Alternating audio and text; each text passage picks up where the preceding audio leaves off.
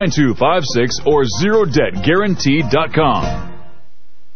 You're listening to FirstAmendmentRadio.com worldwide. Freedom is never free. We need your support today at FirstAmendmentRadio.com.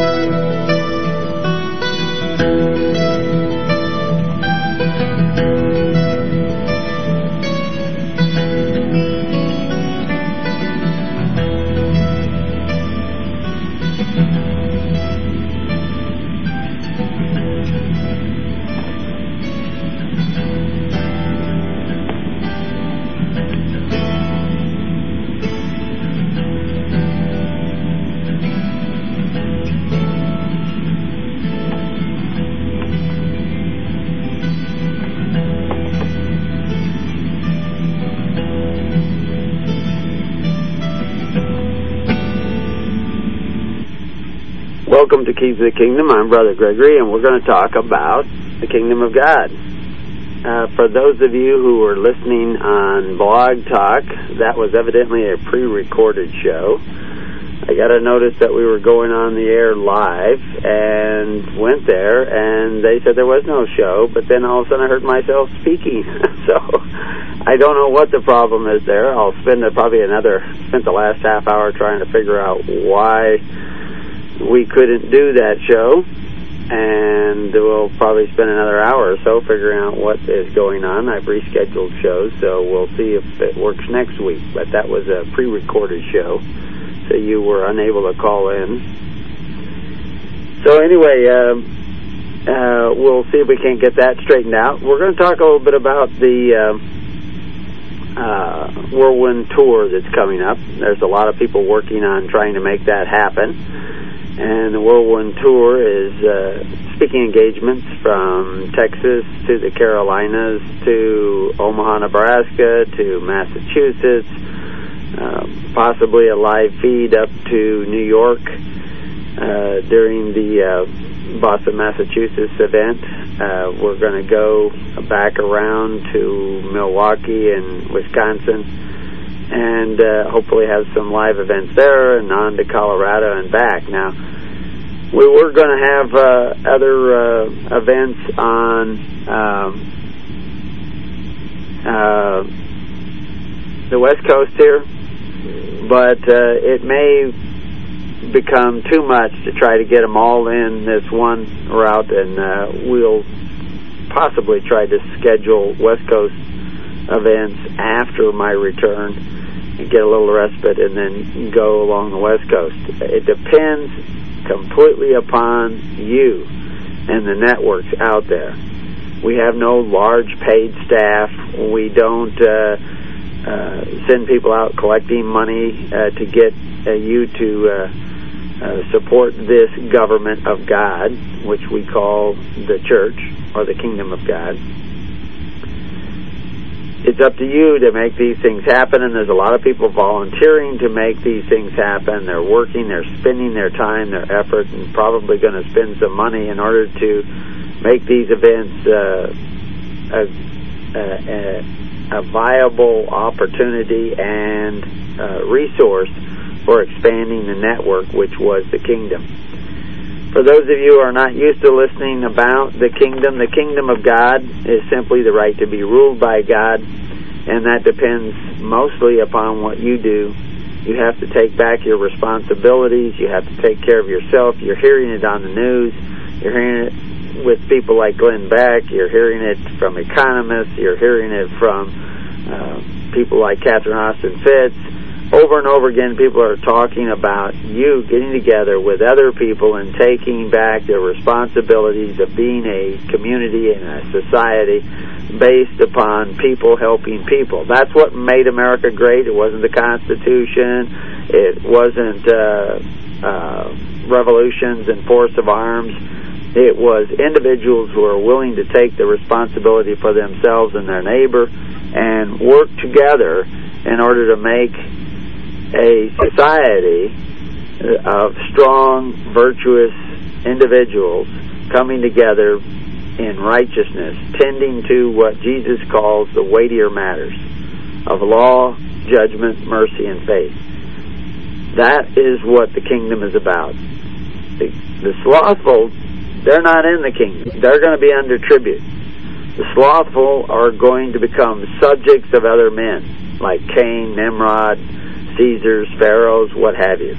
And they will have to pay Caesar what they owe him because they've made covenants with Caesar, and therefore, because they've made those covenants, they now have to bow down and serve him. All that is in contrary and in distinction from what Christ said to do, what Moses said to do, what the prophets have said to do, and it's what modern Christendom, these uh, apostate preachers, these wolves in sheep's clothing, have been preaching pervasively throughout almost every church.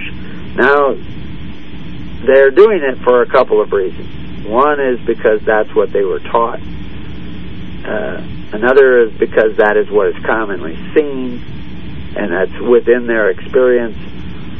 And in some cases, it's because they don't really love Christ. They are lovers of themselves, the lovers of soft things. They are have a form of godliness but deny the power thereof. And the power thereof is the right to be the government of God. The, the unique high priest of the teachings of the prophets and specifically the appointed kingdom of Christ. It astounds me that people don't realize that Christ appointed a kingdom when he said, I'm going to take the kingdom away from you, I'm going to give it to another group, uh, and he referred to them as his little flock, he said that uh, it would be his pleasure to appoint unto him a kingdom, and then you see him saying, I appoint unto you a kingdom. But he says you're not to be like the princes of the Gentiles, the other nations. So really what Christ was was the king of a nation. A nation is a people. Now, we have a tendency to think that a nation is a piece of ground. But we're told in the Bible that it is ne neither here nor there. It's not a place. It's a jurisdiction, but the jurisdiction is not based on a physical place, but on a status of the individual, upon the position of the individual in relationship to the rest of the world. And that is what the kingdom is about. Is about making you subject to God rather than other men. Now, you may be subject to other men because of covenants and contracts, because of debt, because you have stricken hands and become a surety. And the solution is not simply throwing off the yokes of bondage, but taking back the responsibilities of liberty, the perfect law of liberty, starting to live together in a society that does not need the benefits, yet takes care of its needy in pure religion. Now, some of you can follow what I'm talking about because you've done a little bit of studying, but there's almost no level on which we are not deluded concerning the Gospels. And therefore, it takes a little bit of study, a little bit of knowledge, a little bit of understanding to begin to move back in the direction of understanding the wholeness of the Gospel. And when we take this tour, we're going to try to share that. But the fact is, that is a gift from God to understand that. And it is a hard message to sell to people, to offer to people, to have people accept, because most people are absolutely afraid. Most people are absolutely uh, ignorant. Most people uh, don't want to know. They don't want to change their ignorance they are comfortable in their sin. And they are made comfortable in their sins by the free bread and circuses and comforts of this society. Those comforts will not last forever. So how do you become a part of this uh, national tour, this whirlwind tour? And we we've talked uh, with some of the contact ministers throughout the country about why we picked that word whirlwind, the whirlwind tour. Well, there's numerous reasons, and there's always layers to this. It didn't take any thought whatsoever. It just came right out. I was very comfortable with it. And then later on, I have to go back and actually say, "Oh, why? Why was this name given me? so, why are we calling it the Whirlwind Tour?" And you know, because a lot of people associate whirlwind with a bad thing, like tornadoes. You have sowed the wind, you reap the whirlwind. Well, there are disasters coming. And most of the understanding of the kingdom that people will eventually obtain will be obtained during these disasters, during these cataclysms, during these dearths, as it says in the Old Testament, during these hard times. And that's the way it has to be because uh, I used to say to my children, you have two ways to learn things, easy or hard. Well, the easy way is to listen to the Holy Spirit and follow the, the, wisdom of God as He unfolds it in your heart and your mind. But people have been so distracted, distracted that they would not learn that simple, easy way. It appears that most people are going to have to learn the hard way. In other words, the decline and fall of the Roman Empire was a disaster for society. It was ill-equipped there was runaway inflation. There were shortages of food. There was uh, police state uh, mentality coming from the government. Uh, there was threat of foreign invasion, and eventually was foreign invasion. There were their own Roman troops uh, foreign to most of the empire, but actually became even foreign to uh, the people of Rome because they were manned by mercenaries uh, many of the people that were in the Roman troops didn't even speak the Roman language. And we actually have that taking place today in America, plus the fact that we have American soldiers putting on UN blue, taking oaths to the UN, uh, except for people uh, like Michael New. And we also will have foreign troops in, in, in America. And there's no place in the world that will be immune to this. You could go down to South America and you'll think, well, I'll go down there and I'll get in some rural community. And there could be advantages to that. And maybe that's where God's sending you. But if you're going there out of fear, you're in a lot of trouble. Because you cannot be motivated by fear. You cannot be motivated by greed. You cannot be motivated or lack of motivation through avarice and apathy you have to be motivated by the Holy Spirit. You have to surrender to the wisdom of Christ. And we have the Bible to read. We have it to examine, to find out what Christ was doing. And that's what we've been doing in the book Thy Kingdom Come and the books, uh, the Free Church Report. And a lot of what people read originally was the Covenants of the Gods. What is that book all about? Well, the Covenants of the Gods is a book about contract. It's about the contracts we make with the gods of this world. That's a very simple concept, the gods of the world.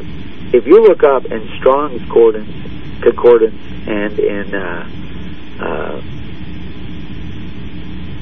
in both the uh, Greek and the Hebrew, you will see that the word that they translate into gods G-O-D-S, is the same word that was used on an everyday basis for the word magistrate or judge in a court of law. Both in the New Testament and the Old Testament, this is the case. If you understand these gods many that Paul talks about are simply the judges in courtrooms who have the right to decide fact and law who have the right to exercise authority one over the other about almost every aspect of your life, you will begin to realize what is meant by the Ten Commandments, thou shalt make no covenants with them nor with their gods. Thou is to have one God, God the Father. And you couple this with an understanding of the fact that the, when the Roman emperors were called gods, it simply meant they had the right to appoint judges, a whole system of imperial judges throughout the empire. Uh, that is the gods of the world that you live in. That is the gods they're talking about that you're not to make covenants with. Well, you've already made those covenants. They already have an exercising authority. They already have the right and jurisdiction to compel your labor, to compel your service, to take your sons and daughters, to make their instruments of war, to take the first fruits of your labor, to take the best of your fields and appoint them to their purposes, all because you, the voice of the people, have decided to have a leader who can exercise authority one over the other. If you create offices of power, men who seek power will seek office. If you create offices of service, men who seek to serve will seek those offices. Our sloth entices us to seek to create offices of power. And here is the sin of America, the sin of Australia, the sin of Europe, is that they seek to create offices of power that can exercise authority one over the other. And in those systems, they desire the wealth of their neighbor to guarantee their own social welfare. This is a sin from which you must repent if you are going to accept Jesus Christ. Now, you can accept an image of Jesus Christ created by the modern church and say, well, I've accepted Jesus Christ as my personal Savior. And you have not. Because, how do I know you haven't? Because I look at the fruits I look at your love for one another. And it's really easy to turn around in the pew and shake the hand of the man behind you or the woman behind you and say, I love you, and uh, blessings on you and all your house, and then go back and read your Bible and sing your songs. But on Monday morning, you will send out your priests the priests where you pray for your benefits, for your daily bread. I mean, you'll say the Our Father, Our Father who art in heaven, hallowed be thy name. Thy kingdom come when thy will be done on earth as it is in heaven. Give us this day our daily bread and forgive us our trespasses. But the reality is the one that needs to forgive you your trespasses, that God in black robes that sits up there in the courtroom the one who supplies you with the daily bread, that's those administrators in the government programs of welfare and WIC and and uh, unemployment and all these other benefits offered to you by men who call themselves benefactors but have nothing to give you except what they take away from your neighbor. This is contrary to the gospel of Jesus Christ. It's contrary to the ways of Moses. It is, if you are Jew or Arab or Christian, and you are doing these things to your neighbor through the agency of the men you elect, you do not know Christ. You do not know Moses. You do not know God the Father. Your father is the adversary of God, the diabolus of God, the satanus of God because your adversary is the benefactors who exercise authority, and you are like them because that is who you pray to for your daily bread, for your security, for your protection. Even though you know he will not provide anything for you except what he takes away from his neighbor, from your neighbor. How anti-Christ can you get? What kind of beast have you become? Sitting in your churches, you have become the beast. I cannot protect you from the beast. Christ cannot protect you from the, the beast. If you are the beast, this is said over and over again in the Bible. Go cry unto the gods which ye have chosen for yourself because I will not hear you in that day. We are saying here at His Holy Church, choose you this day who you will serve. Now, does that mean you don't have to pay those gods which you have bound yourself to by as a surety for debt? Well, many of you will have to pay them. You will have to continue to pay them your tally of bricks you will have to continue to give Caesar what is Caesar's because you have to keep your word. How can you build a kingdom of justice on lies? Now, I know I've heard all the arguments. It's all fraud. They didn't have full disclosure. They had enough disclosure that you went down and took free education at the expense of your neighbor. It's kind of like the mafia. Mafia says, here, you take out Frederico. You kill Frederico. Or maybe you just beat up somebody who uh, has uh, borrowed money from the mafia. You commit some sort of abuse to your neighbor or to the world or to somebody in their name and they got you.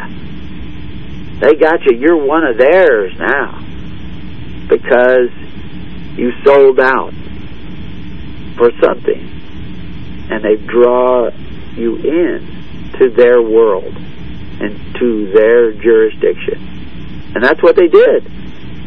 Everybody went to public school at the expense of their neighbor. And if their neighbor chose not to pay for their education, thought maybe there was something wrong with it, or just didn't want to do it, or had needs elsewhere, you sent men to his house to take his home away from him because he refused to pay for your child's education. You sent men out with guns and said, you can't live in your house anymore because you won't pay the land tax or if it was income tax. If he would not work his one fifth of the year for Pharaoh, you went and sent men to beat him up financially, emotionally, whatever. And that's legal because that's the terms of the system that you have signed on to and become a surety for. You got your benefits, you got your free education, you got your unemployment, you got your welfare, you you got all these social security uh, systems there at your beck and call to take care of your widows and orphans. And now you are in bondage because those systems run on debt. You were told by Christ, by Paul, not to owe any man anything. To pray only to the Father for your daily bread. But you have prayed to men who call themselves benefactors even though Christ said you were not to be that way. And yet your pastor says he's preaching you the gospel. These are words right out of the mouth of Christ. And what you have done is sectionalize the gospel. The gospel is just for that hour and a half or hour on Sunday. Now, I believe in God. The devil believes in God. They just don't do what he says.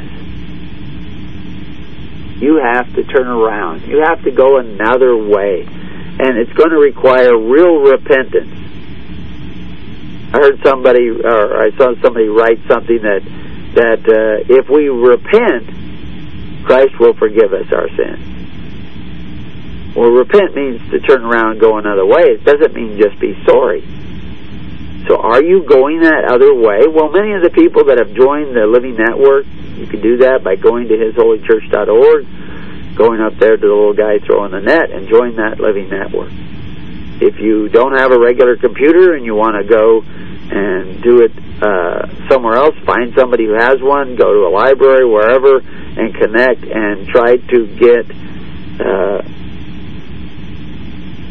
connected to a living individual who is a part of our network, the network of Christ, the network of the kingdom, the network of the church. That's what it was. It was a network. And we'll talk about how that network works and how you can work at networking. And this is what the trip will be about, is to connect these souls in every part of the country so that God may breathe life back into his church.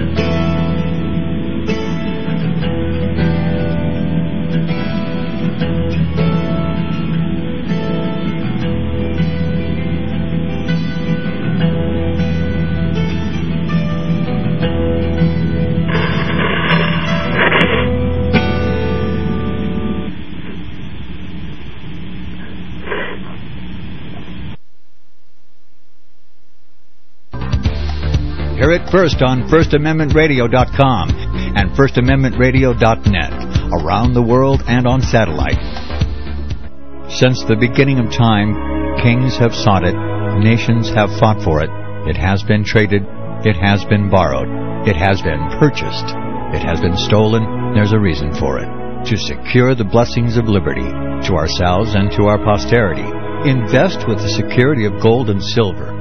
Call Discount Gold and Silver Trading at 1-800-375-4188 or visit discountgoldandsilvertrading.net. Listen to Financial Survival with your host Melody Cedarstrom and regular guest world-renowned economist Robert Chapman right here on FirstAmendmentRadio.com at 4 p.m. Eastern or 1 p.m. Pacific Time. Visit discountgoldandsilvertrading.net or call Discount Gold and Silver Trading at 1-800-375-4188. Toll free 1-800-375-4188. Now listen to me. The Bible says, render unto Caesar that which is Caesar's. I want you to know that a corporation is Caesar. Government takeover of the church. This DVD is the most powerful tool we have for waking up those asleep in the pews.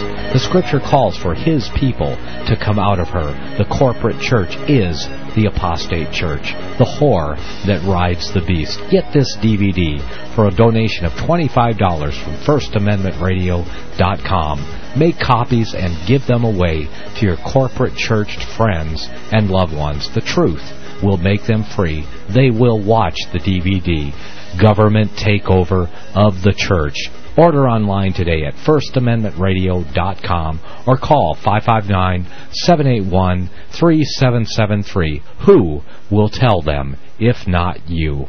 Have you seen Loose Change? The most popular documentary in the 911 truth movement. With the coming change in government, now is the time to push for justice and get this truth into the hands of millions of Americans.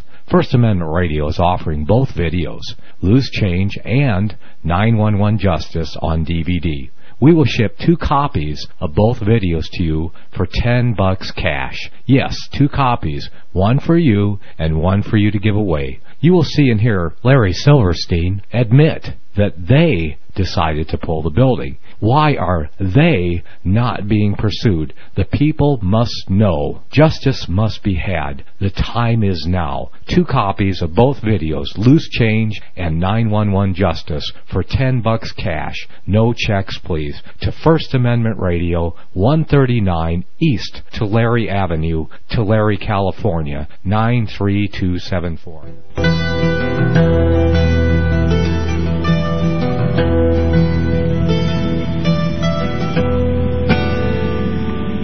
Welcome back to Keys of the Kingdom. We're talking about the Kingdom of God and specifically about the Whirlwind Tour that's going to be going all across the country. It's going to start probably sometime uh, late March and uh, go through Texas first, or at least in that direction. We might swing down to California if we get enough interest uh, there in Sodom and Gomorrah. But uh, it will depend entirely upon the people that are within the network. Like I said, what we want you to do is join that network. It's growing rapidly. There are people joining almost every day, uh, either in the extended network and hopefully more in the living network, which is where you are connected to an actual living person and you are no longer dependent upon the internet for your connection with a national and even international body of people seeking the righteousness of God. And that's what we were told. Seek ye first the kingdom of heaven and the righteousness of God. Unfortunately, a lot of people are starting at the end of the Bible, come out of them, my people, lest ye be partakers of the sin and they are not really repenting because to repent, the problem isn't the fact that you've gone the wrong way, it's the fact that you weren't going the right way. If you stop going the wrong way, that doesn't mean you're going the right way. It just may mean that you're going to pick another wrong way and go that way. Well, you can do that if you want, but if you continue to do that, you may run out of time to even go the right way. So you need to find out what the right way is. That's where Christ started. That's where we should start and try to find out what this kingdom of God looks like, how it operates, and what it was doing that made it uh, a uh, target of persecution at the same time was so successful during the decline and fall of the Roman Empire that the emperors of Rome even began to emulate it. A lot of people believe that the persecution stopped with Constantine. No, it just changed uh, pace, changed uh, its procedures of persecution. Actually, Hadrian and uh, Trajan uh, were saying, don't persecute the Christians. The worst persecutor of Christians was probably Marcus Aurelius uh, there were more heinous events under some of the uh, other emperors, but under Marcus Aurelius, it was the most systematic official persecution. And the reason why they were persecuted, uh, you will be safe, all you Christians out there today, because you do exactly what Christians would not do, which brought that persecution. And we'll talk about that some other time. The fact is, you don't really know the history of the church. It's been kept from you by institutions posing as the church. They haven't really been the church. I'm, I'll let you figure out who that is. But look around and see where the fruit of your church has brought you. You are now back in the bondage of Egypt. You are back entangled in the elements of the world. You have become nothing more than merchandise, human resources and you now have to bow down and serve your new masters who are not going the ways of Christ. Life is cheap to them. Life is not of value. The important thing is their commerce, and you have become their merchandise. You are only valuable as long as you are valuable to them, and that is not the way God created man. It is not the ways of God. No, the governments that you have created for yourself do absolutely contrary to the ways of God. They create an appearance of being good, just like the Pharisees, but they deny the true power of God. Now, where does that true power of God come from? if you turn around and begin to operate according to faith, hope, and charity, you start taking care of one another without forcing your neighbor to contribute to your own welfare, then you are going to start becoming as concerned about your neighbor's rights and welfare as you are about your own. That's a very unique group. That's a group that is not constantly saying, you know, come to my place and work for me. Come to my place and help me come to my place and do what I think is important. It will be composed of people who are those people who want to go out and help others.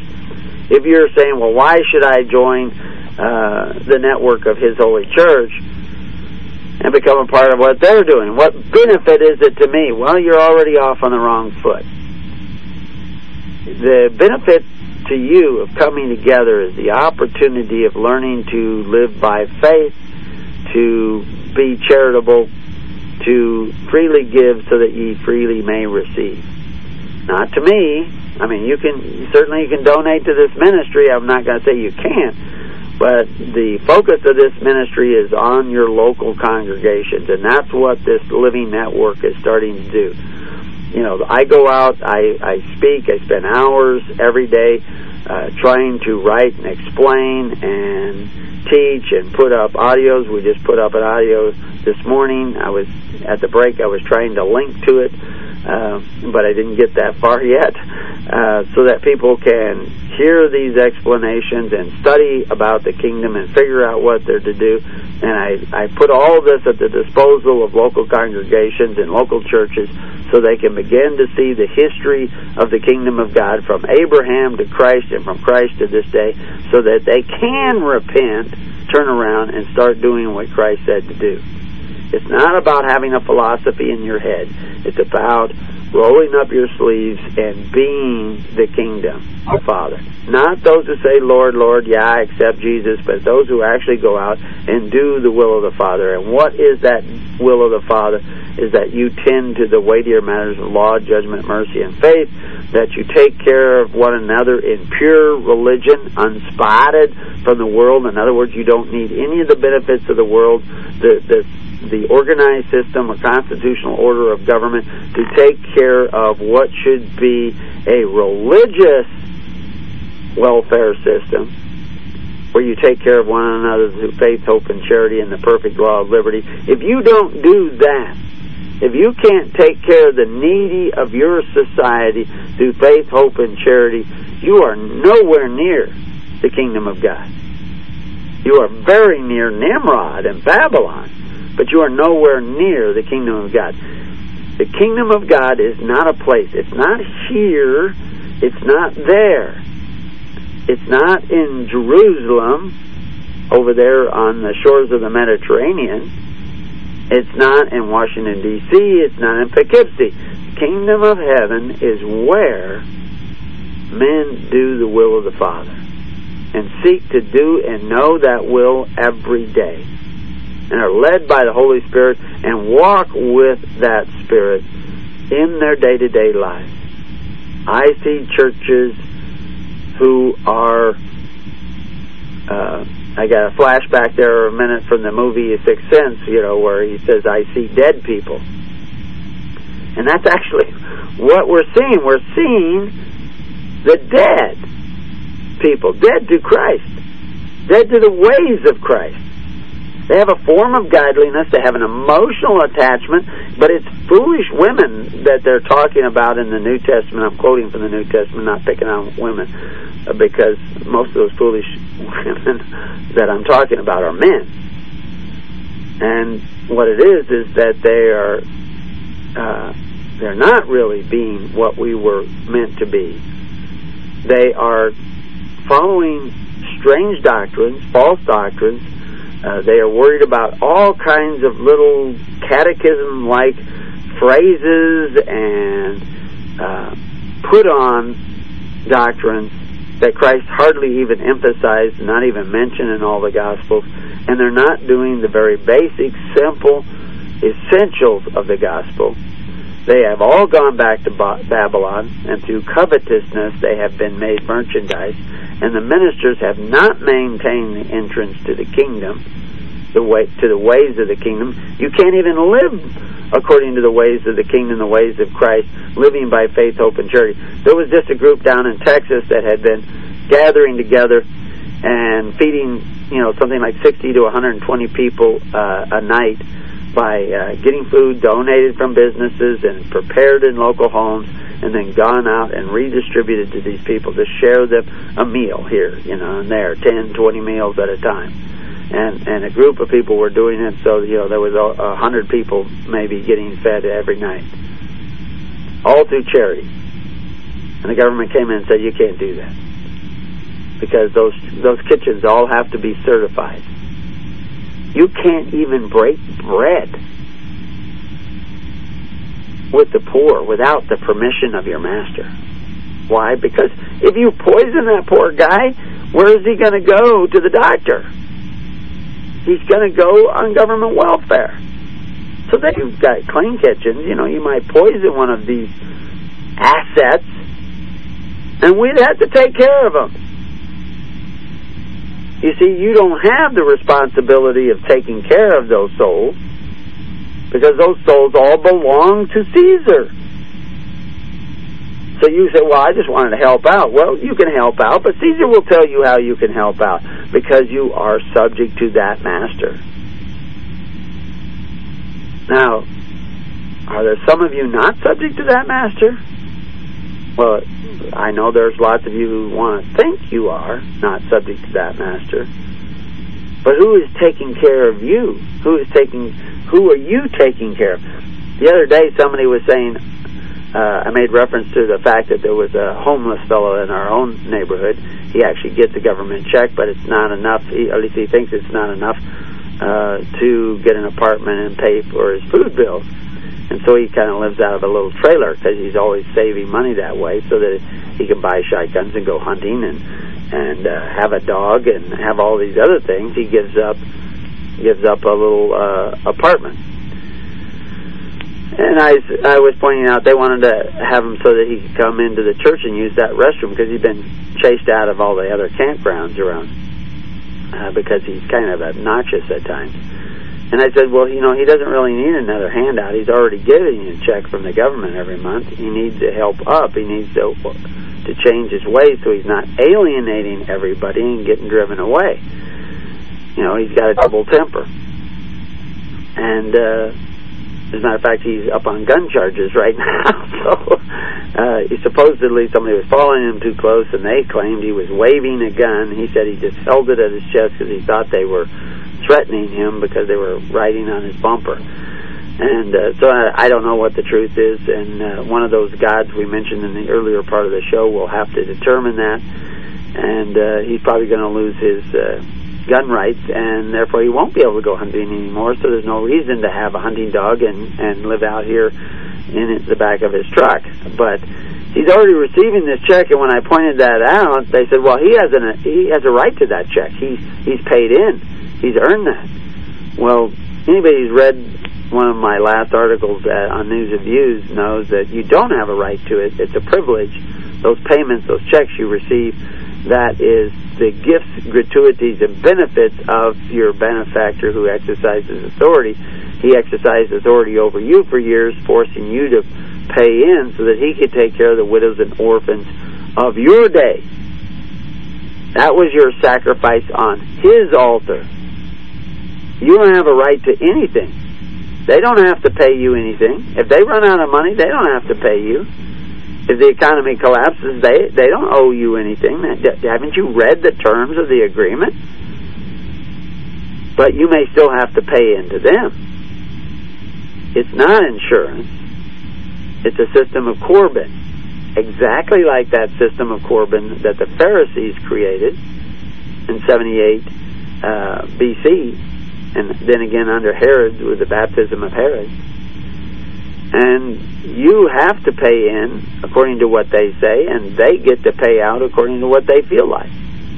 And that's the system. And you are bound in it because it's a system based on debt, and you're a surety for that debt. How do you get from that? You got to turn around and start taking care of one another without receiving any straw, but still paying your tally of bricks. Now, it goes a lot more complex than that. If you become uh, ordained ministers of the church, you'll have another job. But we're not interested in bearing witness that anybody is ordained of God unless they really come to an office of service which sees the kingdom and knows where we're going with this idea of setting everybody free by giving up our own personal freedom. And that's what the early apostles did. They became bond servants of a kingdom appointed to them so that other men would be able to be free. And if you're willing to do that or if you want to do that, then come and we'll help train you in the ministry uh, to whatever we have learned. We're kind of learning on the job ourselves, but we've done a lot of homework. And if you get your status right with Christ, you will be free. You will not be appreciated by the world, but you will be free. And you will be free to serve Christ as his bondservant. And if you do a good job at that, Christ will call you brother. And he will bless you accordingly. But anyway, on the tour, now, if you want to become a part of the tour, if you want us to stop in your town, you want us to stop at your house, you want us to stop for little meets along the way, we're going to have uh, major events uh, in those places where the Living Network is already working to establish, but we're going to try to hit as many places as we can during the week on the way through. And you're going to need to join that Living Network or get somebody who will so that we can connect up with you. The more and more we get these people that you can connect to, then the more and more uh, we can uh, build the connections in local congregations because you're going to need local help. You cannot love your neighbor if you don't even know who he is, where he is, or what he needs. This is why you should be going to church. Is this is this is where you find out. If you look at the early church, they were going through the, the same depressions, the same inflation that you're about to face, and they were gathering together every Sunday because they had already taken their day of rest on Saturday. So they gathered on Sunday, the first day of the week, so that they could say their prayers. In other words, make their applications, explain what they needed to get through this week. We don't have enough bread in our house, and my kids are starving. Somebody else says, We've got some extra bread, we will share with them. And those that had gave to those that didn't have. Just like John the Baptist was saying, You have two coats and your neighbor has none, you share. If you have ten loaves of bread and your neighbor has none, you share. But you, your neighbor is first those people who come together with that same intent. You got to show up for your neighbor. You got to be Minutemen for Christ. You got to become the FEMA you want to see knocking on your door. And you got to become that FEMA, that faith emergency ministerial auxiliary that will provide for the needs of the people who want to provide for the needs of their neighbor. Can you see how unique that is? Now, it's a network. Every congregation must care about its neighboring congregations as much as it cares about itself. It cannot isolate itself. I'm my little congregation. I've done my little study. I've got my little catechism. I've got my little catchphrases. I got my little way of doing things, and I've got these other people to go along with me and look up to me and put me on my little baby pedestal. You're no different than the, these giant uh, mega churches with their crystal cathedrals. You're just small potatoes, but you're doing the same thing. You have to care about everybody in the network. And you even have to care about foreigners, people outside the network, because that is the sacrifice of the red heifer, foreign aid, outside of the network. And we talk about all this in the books. They're available for free online. If you join the Living Network, the contact ministers should know where those uh, links are and connect you up. But we don't want it to be dependent upon the net. We're starting with the net because it is more economical, but we're also going to go out in this physical journey and break bread and shake hands and introduce people from one town to the next, from one congregation to the next, from one community to the next, and you have to work out your salvation with fear and trembling by learning to love one another, to forgive one another. You are not forgiven because you repent you are forgiven because you forgive one another. That's what Christ says. You repent, you turn around. What what haven't you been doing? You haven't been forgiving your neighbor. You've been sending out a very unforgiving priesthood who kicks in your neighbor's door and forces them to contribute to the treasuries of your temples so that they will provide you with a consistent flow of benefits. That's the church. That's the coercive church. Go read the articles, Coercive Church. Look it up on the outline page. There's enough there to keep you busy on hisholychurch.org from now until doomsday. God gives you enough time to prepare for doomsday. But it's only doomsday if you don't meet it with Christ. If you are not walking in the ways of Christ, it's doomsday. If you're walking in the ways of Christ, when you cry out, He will hear you. It don't. He's not going to hear you if you you keep looking to these other gods. You need to turn around. You need to actually turn around. You need to actually repent and go another way. It, you can't just be sorry. That's not what it means. You know, I'm sure the devil's sorry. He just won't turn around. He won't repent. He is the synagogue of Satan. The institutions that are the adversary of Christ. The institutions that do not operate by faith, hope, and charity. That is Satan. They tried to trick Jesus into saying that to pay Caesar was a sin. He said it's not a sin to pay Caesar if you've made a contract with Caesar and you owe Caesar, but you're not to owe any man. You're not to make covenants with them. You're to take care of one another through faith, open charity. You're not doing that in general. I know some of you are. But the churches out there claiming to be the churches established by Christ are not doing that. 60, 70, 80, 90% of the welfare that the members of their congregation receive, they receive from the benefactors who exercise authority. And Jesus said, we weren't to be that way, but we are, and we are sinning against Christ and against the Father. because we have gone down that road and we believe that we are saved, but we're actually under a strong delusion. We haven't really accepted Christ unless we can receive this message of Christ, repent, and turn around. Just saying, Lord, Lord, does not make you saved.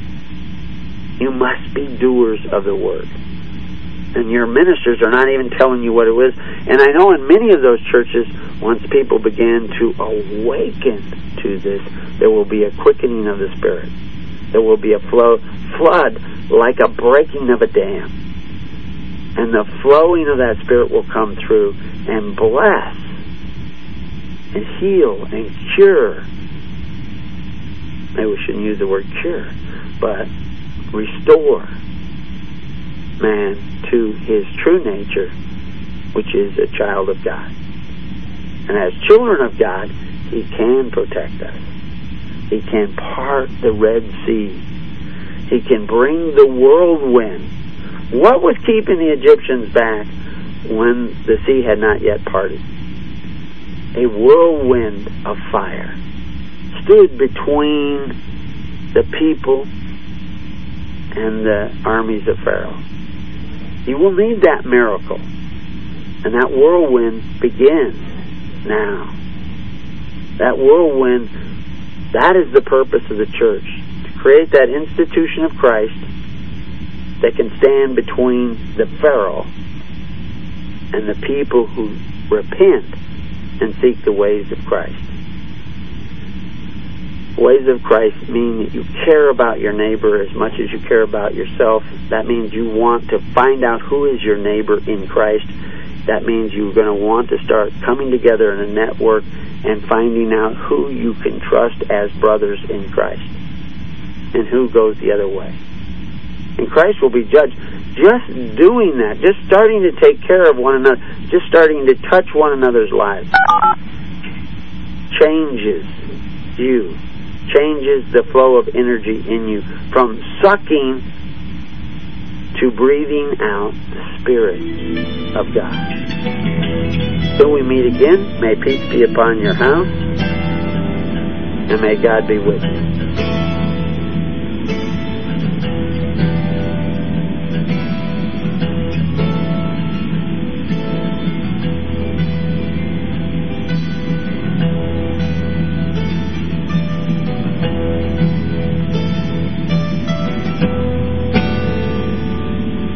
have been listening to The Keys of the Kingdom with Brother Gregory of His Holy Church. For more information on the educational ministry provided by His Holy Church and Brother Gregory, including services, counseling, lectures, books, and other audio materials, please write to His Church at Summer Lake, Box 10, Summer Lake, Oregon, 97640. You can also find us on the web at www.hisholychurch.net.